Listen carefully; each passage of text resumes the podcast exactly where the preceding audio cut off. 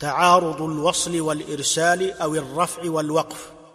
واحكم لوصل ثقة في الأظهر. وقيل بل إرساله للأكثر. ونسب الأول للنظار. أن صححوه وقضى البخاري بوصل لا نكاح إلا بولي. مع كون من أرسله كالجبل. وقيل الأكثر وقيل الأحفظ.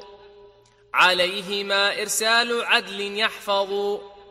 يقدح في أهلية الواصل أو مسنده على الأصح ورأوا أن الأصح الحكم للرفع ولو من واحد في ذا وذا كما حكوا.